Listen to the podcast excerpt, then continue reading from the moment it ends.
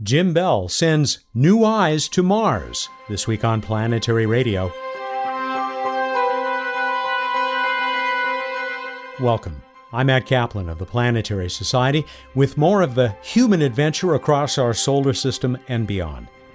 The principal investigator for Mastcam Z, the twin zoom cameras that will reveal the red planet as never before, joins us as the launch of the Perseverance Mars rover approaches.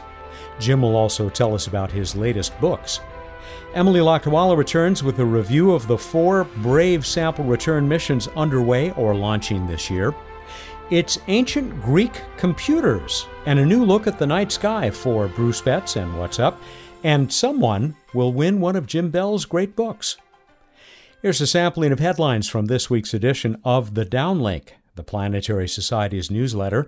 NASA's Perseverance rover is all buttoned up inside the nose cone of the Atlas V rocket that will blast it toward Mars in a few weeks.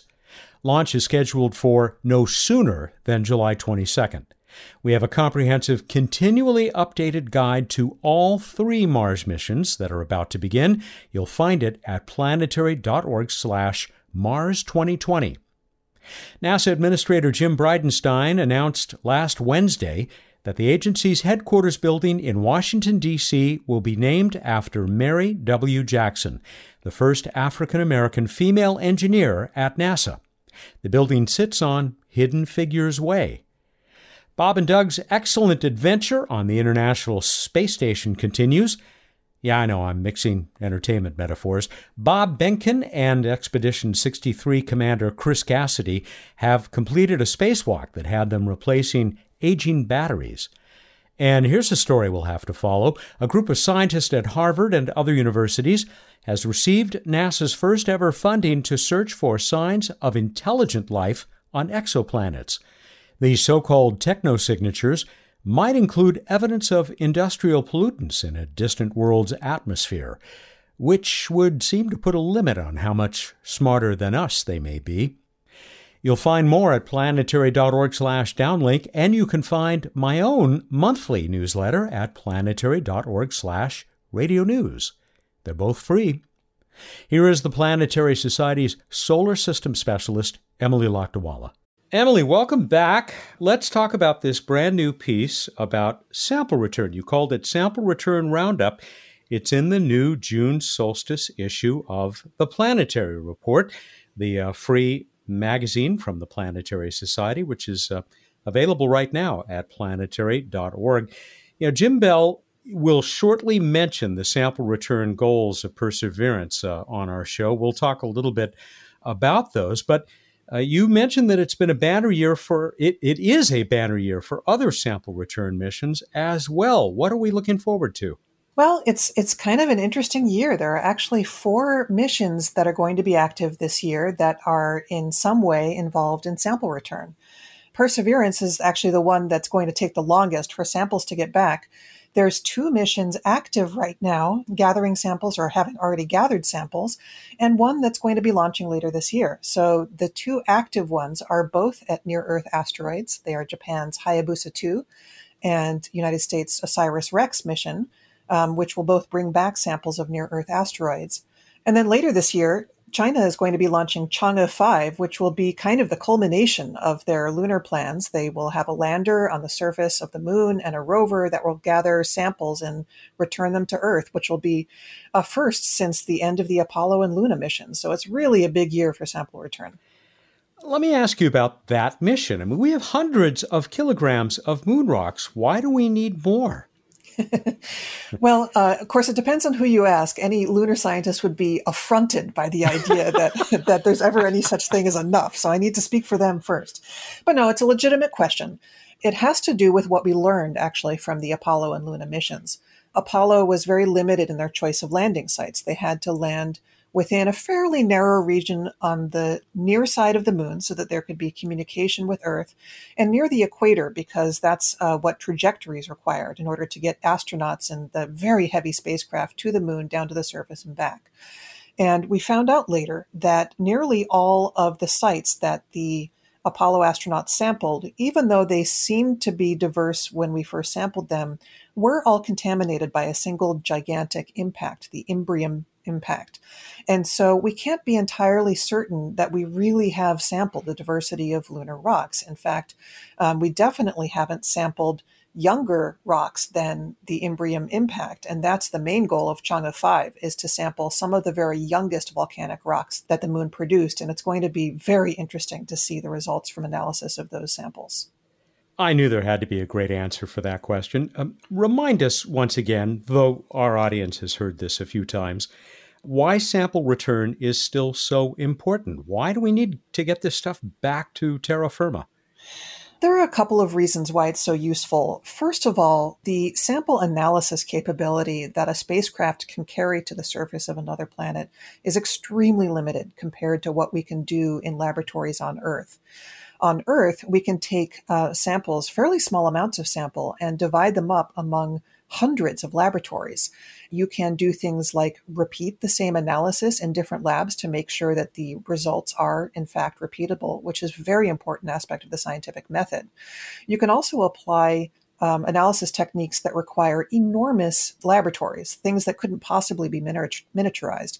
One of the things that's very important to do with samples is to figure out how old they are and how old are the events that that happen to the samples that may have reset some of their their age uh, age mechanisms. Uh, if you can do that with samples brought back on Earth, the the number of different kinds of analyses that you can do are just multiplied.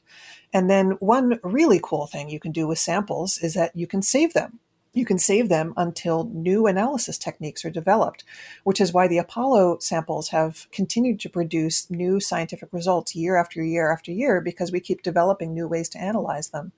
They're the gift that keeps on giving. Once we get these samples back to Earth, um, we'll be learning new things from them for many decades to come. Yeah, I remember standing in that lab at the Johnson Space Center looking at the moon rocks that had not and would not be touched for uh, perhaps years uh, into the future, uh, waiting for those new techniques. Let's finish by returning to uh, Perseverance and its goals on Mars, at least the process that it hopes to begin. Do you get the feeling that after decades of talking about this, it may happen this time? Well, uh, I'm a little uh, I feel a couple different ways about that. I think that we are definitely much closer to sample return than we have ever been before. If you see the process towards sample return as a bunch of necessary steps that need to be taken, we've taken steps that have never been taken before. We have developed a mission that is going to collect samples for future return. And uh, NASA and ESA have started the process of developing um, a cooperative uh, set of missions to go to Mars and retrieve them. There's still a lot that we have to do, but it is encouraging that we've taken these steps that haven't been taken before. It is still, it's going to take a lot of money and it's going to take long term commitment that spans more than one presidential administration. And recent American history has shown that it's been tough to do that in space. Things tend to blow back and forth with each election. It remains to be seen if we can stick with this plan, but it's at least going in the right direction. And uh, listeners and members of the planetary can uh, can bet that uh, the society will continue to uh, pursue that commitment, making sure that uh, that it is something that is not as our old boss, Lou Friedman, used to say, always 20 years in the future, maybe just 10 or 11 years now. Emily, thanks very much. Great job as usual. You're very welcome, Matt. That's Emily Lakdawalla, the uh, solar system specialist for the Planetary Society, our planetary evangelist. When Perseverance, the former Mars 2020 rover, arrives on the red planet next February, it will raise its mast and begin to share the best images ever taken of the Martian surface stereo images, and sometimes movies. Mastcam Z, with the Z standing for Zoom, is the product of years of work by an international team led by Jim Bell. Jim is professor of geology and planetary science in the School of Earth and Space Exploration at Arizona State University. He has been part of many, many missions of exploration, and he is also a first rank communicator about the passion, beauty, and joy he has found in this work. His best selling Postcards from Mars has been followed by many other books. I'll talk with him about the two most recent ones toward the end of the great conversation you're about to hear. Full disclosure Jim is also president of the Planetary Society. Jim Bell, welcome back to Planetary Radio. It's, uh, it's great to be talking to you again. Matt, I love Planetary Radio. It is spectacular to be on the show. Thank you so much. Oh, that's very kind. Thank you, sir. Especially coming from the president. I hope uh, I hope uh, that the science guy and my other bosses are listening. Uh, listen, many of our listeners know that I was in the high bay at the Jet Propulsion Lab a few months ago, and I was staring in wonder at Perseverance, formerly known as the Mars 2020 rover. Mm-hmm. As I did that, it looked like two eyes were staring back at me. I, I was so proud, not just because the society is an education and outreach partner for Mastcam Z, but but but that's a big part of it. I mean, you, if I felt proud, you must have felt at least ten times that level of pride.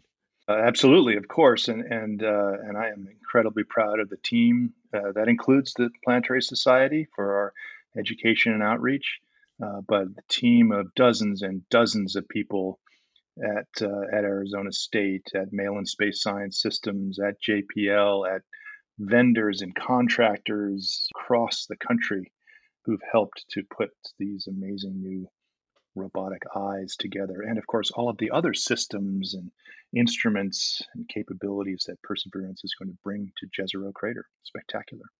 I, I may come back to that team that uh, that you've assembled to build and and hopefully very soon to operate this instrument on Mars. Uh, you said it. Perseverance is covered with eyes, but yours are up top and by far the best. A lot of the audience has heard this before, but could you give us a quick uh, sort of repeat overview of Mastcam Z? Sure. Uh, Mastcam Z is a, is a camera system for Perseverance up on the mast, about uh, two meters above the surface. Uh, it's a pair of, of essentially identical cameras, uh, left and right eyes, to give us stereo 3D views.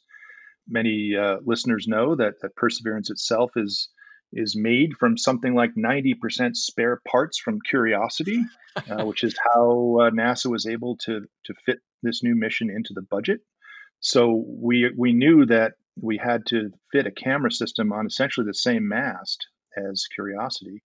Curiosity carries a, a camera system called Mastcam, which is a left and right eye. One is wide angle, the left eye, and one is telephoto, the right eye. So it's a great images, and you've all seen the images from curiosity, uh, but it's a bit myopic, right? Because you got a wide mm. angle view on the left and a telephoto view on the right. and it makes doing stereo difficult, not impossible, difficult. You can only do it at the resolution of the low resolution camera. Our idea was to uh, build on that heritage and give Mastcam zoom capability, which is the Z. The Mastcam Z means it's a zoomable mast camera. And so uh, we were able to build a four to one zoom lens system into that design to fit it into the same space. So this is in a lens about the size of a can of tennis balls, for example. Therefore, we could match the focal length, the zoom of both the left and right eye, and get lots and lots of stereo, including at the highest resolution, which is about 110 millimeters focal length. We're going to build upon that heritage of imaging from Curiosity and, and expand upon it with uh, with a lot more stereo at high resolution. If I read the specs correctly, my smartphone apparently has far more pixels than Mastcam Z. And if, if that's the case, how is it this, that this is still the best camera ever to be sent to the surface of Mars? Yeah, no, it's true. Uh, probably a lot of smartphones have better cameras than the ones on NASA spacecraft across the solar system. Uh, but it's also true that your smartphone will almost certainly not survive a crazy rocket launch and the shocks and vibrations of a landing system on Mars, et cetera, right? So NASA technology for proven space flight capability like this, these technologies typically lag consumer technology because it, that stuff just has to be so ruggedized, not only to handle the shocks and the vibes of rocket launches and landings, but the crazy vacuum conditions of space, the huge temperature swings on Mars from minus 100, 110 degrees C at night up to plus five, plus 10 in the daytime, every day, day after day. These are harsh environments that we send these cameras and other equipment out into. NASA is, of course, a conservative space agency. Almost all space agencies are conservative. So Their basic philosophy is if it hasn't flown in space and demonstrated in this, itself in space, you can't fly it in space. Uh, which is kind of crazy. It would mean you'd never fly anything. So instead, what it really means is we make incremental advancements in the technology and demonstrate that this new sensor, that this new system can survive in that environment, maybe through a tech demo mission or a, an Earth orbital mission, for example, and then it's ready to go into deep space. So that that causes a you know five ten years or more lag between consumer technology and typically what what NASA is able to fly. Now that said, they're you know they're HD sensors. They're a couple of megapixels. You've you've seen examples of images from these kind of sensors in the past, and they do a great job.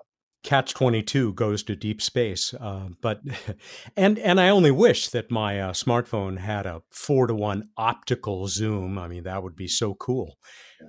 Is the entire camera system up there in the mast, or, or, or is there are there electronics elsewhere in Perseverance? Yeah, there's there's two ancillary parts of the camera system. The cameras are up on the mast. There's a cable that runs down the mast into the body of the camera where the main electronics are the the electronics uh, drive the camera, send the commands to the camera, get the data back and forth to the camera, store the data, do some image processing like compression and other things, and that electronics box, which sits inside the the warm body of the rover, uh, nice and happy at, at you know no colder than about minus 30, minus 40 C. Um, that electronics box talks to the rover computer directly. So it's our interface. So that's one extra component. It's called the Digital Electronics Assembly, DEA. And then the second component is, is of course, our calibration targets, which are sitting up on the deck of the mm. rover. Uh, two of them this time. We have a primary and a secondary. And the primary looks a lot like the the previous Mars sundials that you've seen on Spirit, Opportunity, and Curiosity. It's changed in design a little bit, but basically the same. It's a, a square part with grayscale and color uh, calibration materials on it and a post to cast a shadow. And then we have a little L bracket secondary calibration target right near it that has some vertical and horizontal surfaces with color patches to uh, to help us compensate for dust collecting on the targets. And we think the vertical surface won't collect a lot of dust and the horizontal surface will. So we'll see that differential. And of course, we still think of that primary calibration target with its shadow post gnomon as a as a sundial. Our friend Bill Nye, of course, thinks of it as a sundial, and it is a sundial. Uh, and we will have um, some education and outreach activities that will build around uh, taking pictures of and using that that calibration target on Perseverance. You have reminded me of my colleague Mark Hilverda and how very proud he is. He does a lot of great work for us on our website and, and more. He got to contribute to that uh, calibration target. He did. He did. We have, uh, just like we have done with previous calibration targets, we have sort of a, a story in um, some pictographs and symbols and a sort of a secret message in tiny, tiny font around the, the edges of the calibration target. We, you can't read with the cameras. It will only be read by um, by astronauts and, and, tourists who visit Mars in the future. Um, and Mark uh, helped uh, do some of the art for that, and we're we're putting an article together right now that describes the story. We're planning to put that out as a as a Planetary Society blog sometime this summer, so everyone Excellent. will know a lot more about it. Something else to watch for at, uh, at planetary.org, where there is also uh, a page that uh, goes into a, a, pretty detailed description of Mastcam Z and, and a record of all of our previous coverage, including the time that um, I visited with your team there at uh, Arizona State University. Much more from Mastcam Z principal investigator Jim Bell is coming your way right after a short break. Greetings, Bill Nye here, CEO of the Planetary Society. Even with everything going on in our world right now, I know that a positive future is ahead of us. Space exploration is an inherently optimistic enterprise. An active space program raises expectations and fosters collective hope. As part of the Planetary Society team, you can help kickstart the most exciting time for U.S. space exploration since the moon landings. With the upcoming election only months away, our time to act is now. You can make a gift to support our work. Visit planetary.org/advocacy. Your financial contribution will help us tell the next administration and every member of Congress how the US space program benefits their constituents and the world. Then you can sign the petitions to President Trump and presumptive nominee Biden and let them know that you vote for space exploration. Go to planetary.org/advocacy today. Thank you. Let's change the world. Speaking of those electronics that are deep inside Perseverance, as well as the camera head up on the mast, what does it take to integrate a system like Mastcam Z with a machine as as complex as a Mars rover? Yeah, it takes uh, it takes a detailed plan and a lot of patient, steady-handed people. We had the advantage of knowing ahead of time what kind of a mast that we had to put these cameras on because it's the, the flight spare from Curiosity. So we we knew in advance what the volume and the mass and the power and all that kind of stuff is going to be. Lots of times uh, you don't. Lots of times the spacecraft folks are off optimizing and tweaking their design while the instrument people are doing the same thing and then you have you know this uh, collegial confrontation at the interface uh, that's called integration and I certainly have experienced that in a number of projects uh, previously. But in this case you know we knew ahead of time how it had to be built where it was going to go where it needed to be fit down to the bolt pattern. So that that was a, a really a good thing. And then you know it's a, a bit of a a bit of a wistful, um, mixed emotions kind of thing because we spent two and a half years designing it and going through design reviews, and the cameras only existed as PowerPoint slides and Excel spreadsheets. And then you start building it once you're you pass your critical design review. We started building it. It took a couple of years to build and test. Of course, we did a bunch of the testing on our team. Uh, at ASU, at Malin Space Science Systems in San Diego with their technical staff and our engineering colleagues there at, and at JPL. You do all that, and we spent you know a good part of five years with these cameras as our own, and then you hand them over. You, you literally hmm. hand them over to uh, colleagues at the Jet Propulsion Laboratory, and it's a little bit of a little you know little trumpets in the background, little delivery ceremony kind of thing, and and then they they go off, and we never get to really be near them again or work directly with them again. It's almost like you know your kid going off to college it's a real milestone in the life of these things. And it's a mixed emotions feeling because we know we're never going to get to do as much in detail as close as we've been with them. When you hand them over they become part of something bigger and something that is incredibly uh, precious and something that people are paranoid about in terms of its safety and and it's part of a bigger system. So that's that's what happens when you when you integrate any instrument into a spacecraft. Hmm. So, when did you and your team last touch the cameras? When was that handoff? So that was back in uh, May of, of last year, so a little little over a year ago.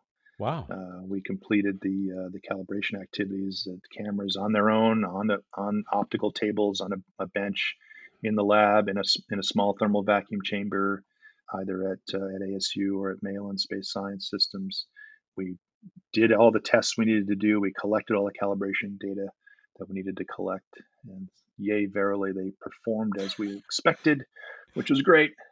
And and they performed great. And the image quality is spectacular, and you know, signal and noise is great, and all that kind of stuff. And uh, and then we handed them over uh, shortly thereafter, about a year ago. What happens when Perseverance arrives on Mars? How soon will we begin to see those gorgeous uh, images and videos? Yeah, the, the sequence of events will unfold similarly to um, unfolded on Spirit, Opportunity, and Curiosity. In that, you know, on landing day, which which is uh, called Sol Zero, uh, we land late in the day on that first Mars day.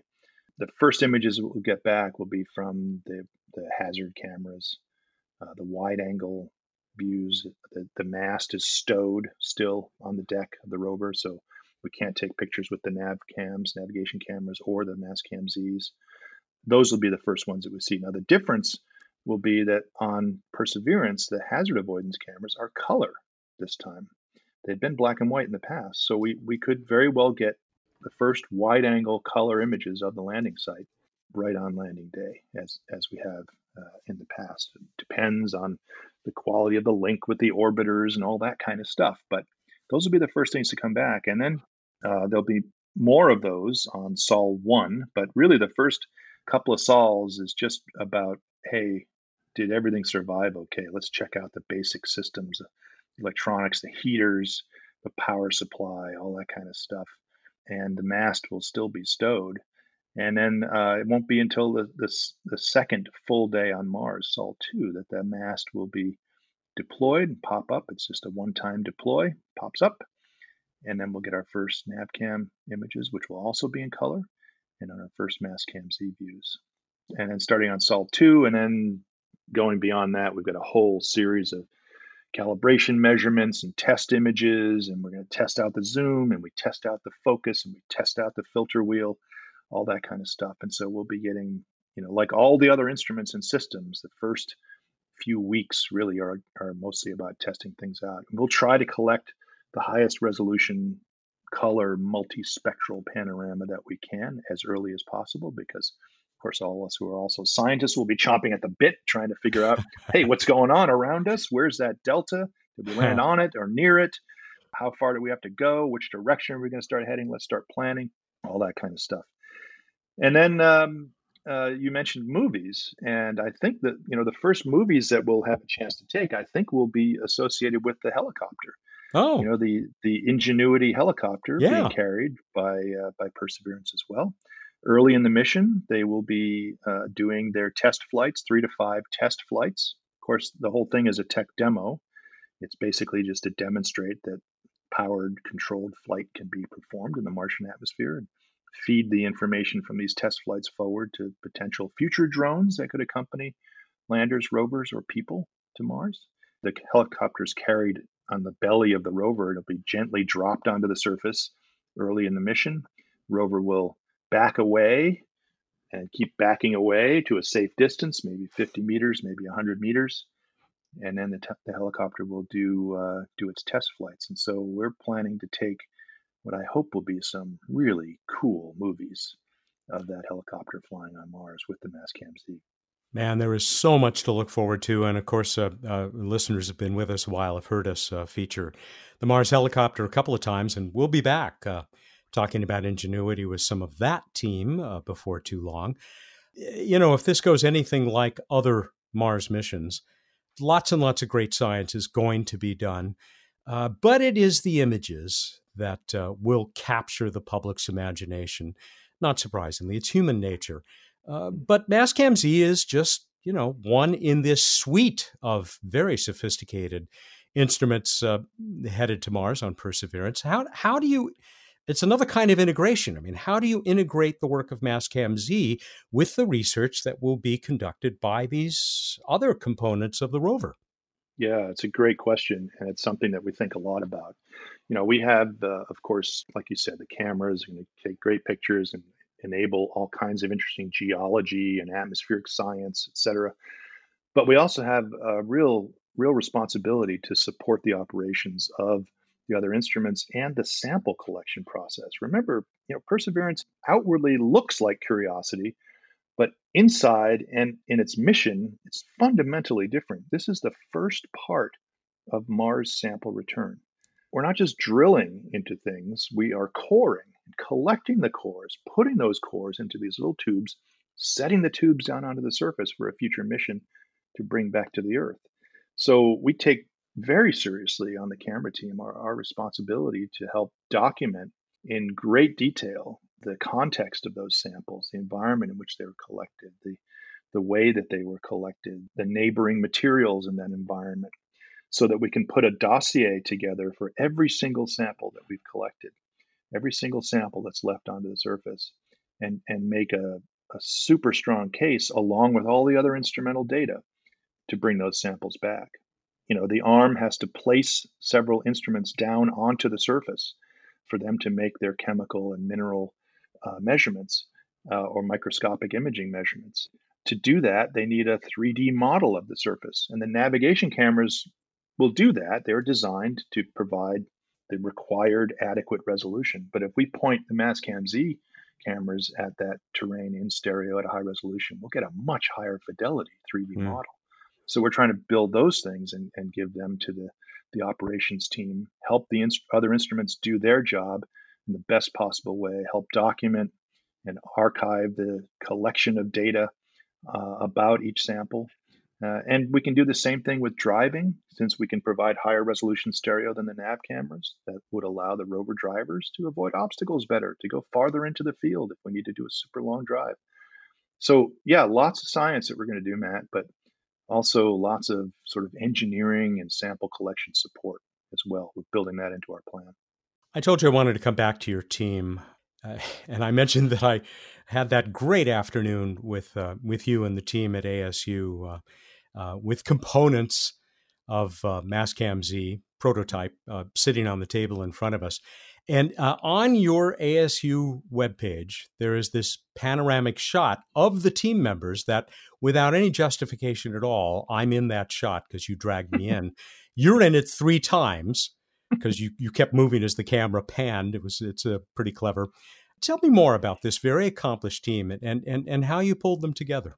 I'm really a big fan of our team. It's a it's a great mix of colleagues who I have known and worked with for 25, 30 years who've been involved in every single Mars rover mission going back to Mars Pathfinder Sojourner, who just have an enormous amount of experience and, um, and a wealth of expertise to contribute to operating uh, instruments on Mars and doing science on Mars.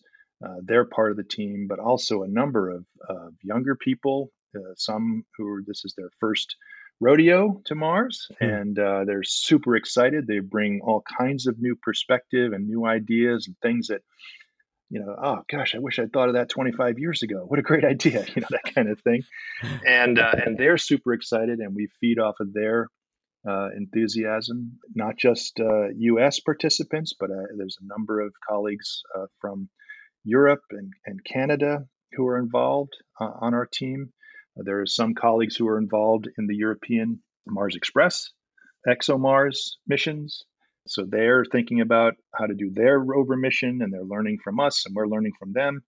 Early career people, a uh, number of students, graduate students, undergraduates, postdocs, just a, a wealth of expertise that covers the the geology, the operations, the instrumentation and calibration, the atmospheric sciences, the astrobiology kind of goals that we're going after as a as a broader science team.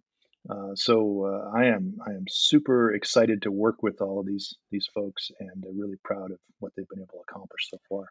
It was a fun group too. It was yeah. it was just a, a very enjoyable uh, day there. we do a lot of laughing. We have a lot of fun, and when we need to get serious, uh, we get serious and do the job.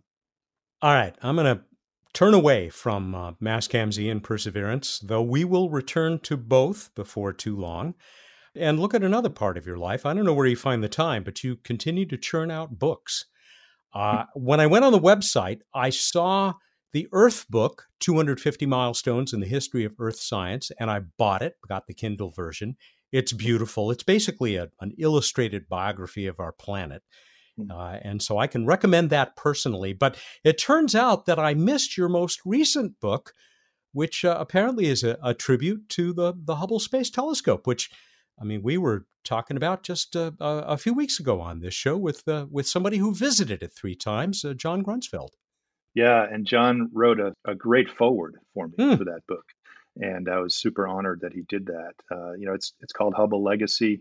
Uh, April was the 30th anniversary of the launch of the Hubble Space Telescope, and I've been a Hubble user myself to observe Mars and uh, other parts of other teams.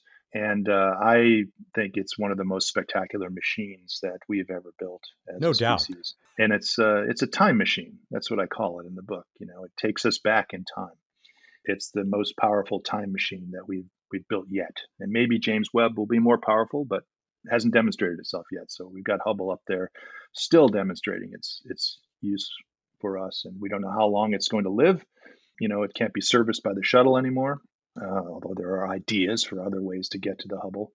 But I thought it was appropriate to have a celebration, gather a collection of, in my opinion, greatest hits images, which would be different than your opinion or some or John Grunsfeld's opinion or somebody else you know and so i have a big section on the solar system right which is only about 5% of the time on hubble but an enormous number of the most spectacular images are from our own solar system and uh, and and of course stars and galaxies and nebulae and clusters of galaxies and the distant cosmos and just a really uh, a really celebration of all that that Hubble is has taught us and continues to teach us. Well, I look forward to checking it out. But as I said, I, I have been able to at least page through the Earth book, 250 Milestones in the History of Earth Science. You open this book with two quotes. Our audience is pretty familiar with one. It's the pale blue dot description or a portion mm. of it from our, our co founder, Carl Sagan. But the other one was new to me, and I hope you'll talk about it. Uh, it's, it's kind of awe inspiring. The top of Mount Everest is marine limestone. John McPhee, right? A great, great writer, uh, geology and earth science. Think about that, right? The tallest mountain on the earth. You go to the top of the tallest mountain on the earth, and what do you find there? You find sediments from the deep ocean. What the heck is going on, right? I mean, doesn't that put it in a nutshell about how dynamic our planet is, right?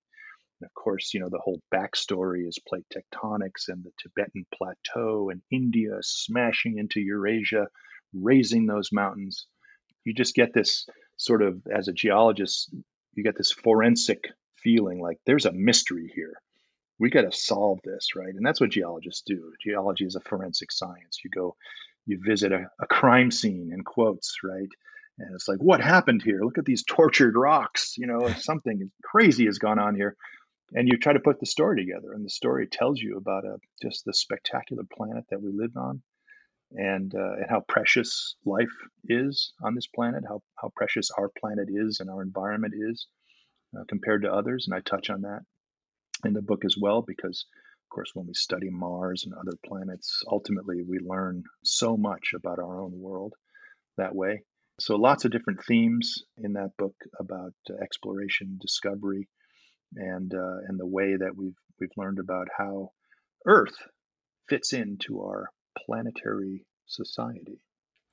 And as you might imagine, humanity, because we're pretty recent arrivals in the history of this planet, uh, we only come in toward the end of the book. But but there are some really interesting pages about how human civilization, even very early human civilization, have sort of interacted uh, with the planet in a, in a geophysical sense. Really fascinating yeah lots of cultural aspects cultural and historical anthropology aspects to to understanding life on earth and how we have interacted with and, and learned to understand our planet and as bill and I would say our place in space right? Hmm. mm-hmm. where are we? What are, what are we doing here? Uh, and and you're right we are recent. We're a recent addition uh, to this planet and you know the history of, of life on earth goes goes far far back before us I got one more role that I want to bring up before I let you go. I mentioned up front, of course, you are president of the Planetary Society. It's a position you've you've held for years now. Uh, you know that my colleagues and I at the Society were working to respond to a couple of great challenges: the pandemic and uh, systemic racism in the United States. Um, and and I just wonder if you have any thoughts about about this struggle and, and how the society, which uh, you have some oversight uh, over, of course, uh, how we're responding. Yeah, it is, it is a struggle, and it, it's one that we should engage in as individuals and as, as members of forward thinking, positive looking societies like the Planetary Society. We work really hard, the staff uh, and the board work really hard to make sure that we are an international organization that we are representative of the planet. We are the Planetary Society. Earth is a planet. So we work to get our message out to the world. Geographic diversity, critical to us, uh, cultural, ethnic, gender, sexual orientation, all of this diversity makes us stronger as a species, makes our society stronger. I was really um, moved by the conversation that uh, Bill Bill Nye had with uh, Leland Melvin, astronaut, explorer, philosopher, and you can find that on our on our website. Of course, talking about space and his his visits to space uh, was the main uh, point, but of course his perspective, his perspective as a as a black man, as an astronaut, representing that entire aspect of diversity that we're trying to capture. And he's got some amazing stories, you oh, yeah. and and they're not just about space exploration. They're personal stories. They're they're about how so many people have struggled have struggled uh, to get the, the basic rights that we aspire to. And uh, and so I was I was really proud of Bill, uh, and of course Leland is an amazing guy, uh, and I hope people would check out that that conversation. We take a planetary perspective.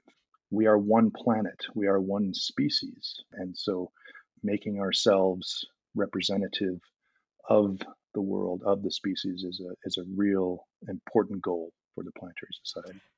And as I have said in this context uh, recently a couple of times on the show, uh, that's part of our mission: empowering the world's citizens. Exactly, exactly. Again, I was I was very moved by that conversation, and uh, and I hope we have more. Yeah, me too. I'm sure we will. And Jim, I look forward to more conversations with you. As always, it has been a pleasure and an honor. Where are you going to be on July 22nd, or or hopefully not long afterward? Yeah, you know, of course, we were all uh, planning to have a big team meeting at the Cape and enjoy the launch in person, and that's all been set aside, of course, because of COVID. But uh, we'll be having some uh, uh sort of virtual online celebrations uh, with the team at, at ASU and the, and the Mastcam Z team spread around the world, and the Mars 2020 science team. And of course, we'll be following the NASA JPL launch feed like everybody else on the countdown and then watching us uh, our children cameras and other instruments uh, fly off into the sky to their uh, to their permanent home in Jezero crater on Mars. It's going to be very emotional. And then in early 2021, after those seven minutes, seven more minutes of terror. Um, right, right. Some, February some 18th, February yeah. 18th, 2021, like midday Pacific time, I think is the landing. Can't wait for the snapshots. Thank you, Jim. Thanks for having me on, man. I love the show. You're doing a great job. Let's uh, let's keep let's keep working to change the world, man. You bet. Jim Bell, he's professor of geology and planetary science in the School of Earth and Space Exploration at Arizona State University. And as you've heard, he's principal investigator for Mastcam Z on Perseverance, NASA's next Mars rover that uh, will leave for the Red Planet on or soon after July 22nd. He's also a best selling author of, well, Postcards from Mars was one, but his latest books you just heard about Hubble Legacy 30 Years of Discoveries and Images, which I haven't seen uh, yet, and the Earth Book from the beginning to the end of our planet 250 milestones in the history of Earth science. And he's the president of the Planetary Society. I've also often called him the Ansel Adams of Mars. He'll get another chance to uh, display that before too long. And uh, you should stick around for a chance to win one of Jim's books, one of the ones we just talked about in uh, What's Up with Bruce Betts, which is coming up in moments. It is time for What's Up on Planetary Radio. This is the chief scientist of the Planetary Society. It's Bruce Betts, and uh, he is here to tell us all about the night sky. He, of course, also is the program manager for LightSail. And if you haven't seen the video, the on demand video of the live celebration we did last week, as at the one year mark, when LightSail went from primary mission to extended mission, you should. it's at uh, planetary.org. Okay, welcome. That's all the time we have, Bruce. Okay, thanks, Matt. Everybody go out there, look up the night sky, and think about what it would have been like to listen to a What's Up episode. Thank you, and good night. Hey, happy post asteroid day as well. I don't know what the appropriate greeting is for that, but sure. Happy post asteroid day commemorating the 1908 Tunguska impact and reminding us that the asteroid threat is real, but something we can do something about. You can learn more at planetary.org slash defense. We've got all sorts of asteroid information. I think the proper response to Happy Asteroid Day is, phew, another one missed us. Maybe it is. Maybe it is. What's still up there? a lot of asteroids, but uh, hopefully you won't be seeing any of those. I mean, unless you're in the telescopes and looking at asteroids, which is good. It, so anyway, up there in the night sky, from uh, our just using your eyes perspective, coming up in the late evening, 10, 11 p.m., we've got Jupiter really bright and near it Saturn looking yellowish. And on July 4th, The moon will be lining up with them July 5th. That night, the moon will be nearly full and between Jupiter and Saturn. Kind of a neat view. A couple hours later, bright Mars will be rising in the east and will be getting brighter and brighter over the coming weeks and months. It's going to be cool. Uh, in the pre dawn east, we've got Venus now getting easier to see higher up, super bright. Aldebaran, the brightest star in Taurus, that's about 100 times dimmer than super bright Venus, will be below it and passing by it over the next uh, two or three weeks. They will be one degree apart, so about two full moon widths on the 11th and the 12th of July. The moon will join Aldebaran and Venus for a party on the 16th and 17th. You'd go to that party. I'm there. All right, we move on to this week in space history. Two big successes for which uh, Planetary Society had major events. 1997, Mars Pathfinder successfully landed on Mars. In 2005, Deep Impact spacecraft successfully bashed a comet with an 800 kilogram ball of copper, making a crater. You know, I just finished uh, Lou Friedman's new book, and he will be on our show to talk about it before too long. It's remarkable how many uh, significant milestones in planetary space exploration uh, the Planetary Society has had a hand in since its formation. His book is a good way to find out about those. So stay tuned. I will. Moving on to Random Space Fact. Stay tuned for Random Space Fact. On on Venus, on Venus, the atmospheric density at the surface it is so dense. How dense is it? You took my line. Oh, you're right. How dense is no? It's so no. The atmospheric density at the surface of Venus is so dense. How dense is it? That it's about 6.5% the density of water, 6.5% the density wow. of water. oh, wait, that wasn't a joke. No, it's real. for comparison, that value for Earth is about one tenth of 1% compared to 6.5% the density of water on Venus. That's insane. Could you, if you were dumb enough to go there without a very, very good spacesuit, could you swim in that atmosphere? uh, that is a good question. And uh, I would say probably not. But you could if you adjusted your density enough. So if your super good space spacesuit had some some balloons with air in them, no, I don't know. Well, okay. you've stumped well, me again. Stop it, Matt. I'll stop, but look into that, please. Okay, go on. All right, we move on to the trivia contest. I asked, I said, an ancient Greek analog computer used to predict planetary motions was retrieved from the sea in 1901, dating between 87 BCE and 205 BCE. What is this relic called? How did we do, Matt? What a huge response. Apparently, there are a lot of other fans of this ancient computing device out there, this ancient analog computer, uh, joining me uh, in my fascination with it. One of you directed me to Amazon, uh, said there was a model of it. Not exactly that I could find. There were some things you could build. There are t shirts, which I might have to get one of these. I don't know, Bruce. What was it? What's the correct answer? I have no idea, Matt. I'm glad our use our listeners do. No, it's the and I apologize if I don't know how to pronounce the Greek. The Antikythera me- mechanism. The Antikythera mechanism. Can you help me with pronunciation there, Matt? Well, here's how Dave Fairchild, our poet laureate, put it: Antikythera. No, I have to get the emphasis right. Antithe, anti, antikyth. easy for me to say. Antikythera Found in the ocean, was made by the Greeks a long time ago. It had a lot of gears spinning together and showed many things that astronomers know lunar eclipses, the solar ecliptic, the zodiac signs, intercalary days, which I had to look up. It was as cool in the time it was built as the Apple Watch is to us folks nowadays. Nice. And a wonderful pronunciation. You did an excellent job. you think? So here's our winner. Brand new, first time winner in the Netherlands. Edna Guetta. I don't think I've done a better job with her name than I did with the Antikythera. but she, and she gave it to me phonetically, but this is the closest I can come. Edna Guetta. As I said, in the Netherlands, she indeed said it's the Antikythera. I'm just pronouncing it the way most Americans probably would. Mechanism. Congratulations, Edna. we're going to send you the Antikythera. No, we're not.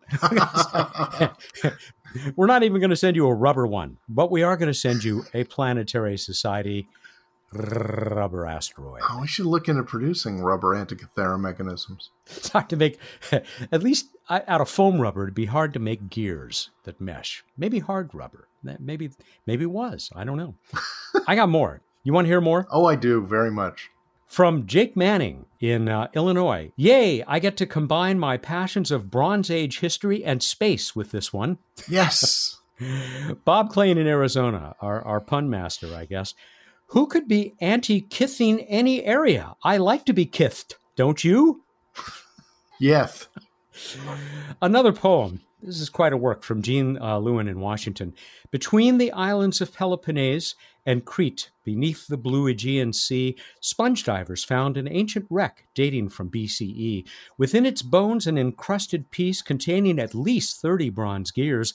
A prochronistic analog device, yes, well beyond its years. Its origins could be from Rhodes, though there is skepticism. So, named for the island near where it was found, the Antikythera mechanism. Wow, that's some impressive rhyming. I know, there is some good work there. Olaf Franzen in Sweden, although it looks cool, I must advise that the frame rate when running is terrible, and the developers seem to have stopped releasing updates quite some time ago. Darn. and and finally, this one, short but sweet, from Ian O'Neill in Japan. Took a licking, stopped ticking. Which dates us a little bit. Timex commercials, for those of you not in the know. Look it up. It's uh, took a licking, keeps on ticking. But uh, if you have to explain it, it's no good. It stands alone. Took a licking, stopped ticking. That's all I needed to say. Okay, get me out of this. Okay, we move on to uh, another question, and um, I, I tried to be creative here. I learned some things, came out of the rabbit hole with a question, and uh, you should be thankful to Planetary Society COO Jennifer Vaughn, who argued that I should use the simpler of the two versions that I came up with. So this is the oh, it's so easy and obvious version of the trivia question. What do the following have in common? The Venus atmosphere near the surface and some coffee decaffeination processes. Go to planetary.org slash radio contest. Wow. it's not so easy for me. Yeah, I was I, I was kidding. You have until Wednesday, July 8 at 8 a.m. Pacific time to get us the answer to this one. Someone is going to win. I'll give you a choice. You can either have the Earth Book by Jim Bell, from the beginning to the end of our planet, 250 milestones in the history of Earth science. As you heard, I have it, and I, I think it's terrific. Or the one I haven't seen yet, but sounds great Hubble Legacy 30 Years of Discoveries and Images by Jim Bell, with a foreword by our recent guest, John Grunsfeld, the guy who visited it three times up there in space. All right, we're done. All right, everybody, go out there, look up the night sky, and think about what type of ancient relic mechanism you'd like us to find. Thank you, and good night. Why is everybody looking at me?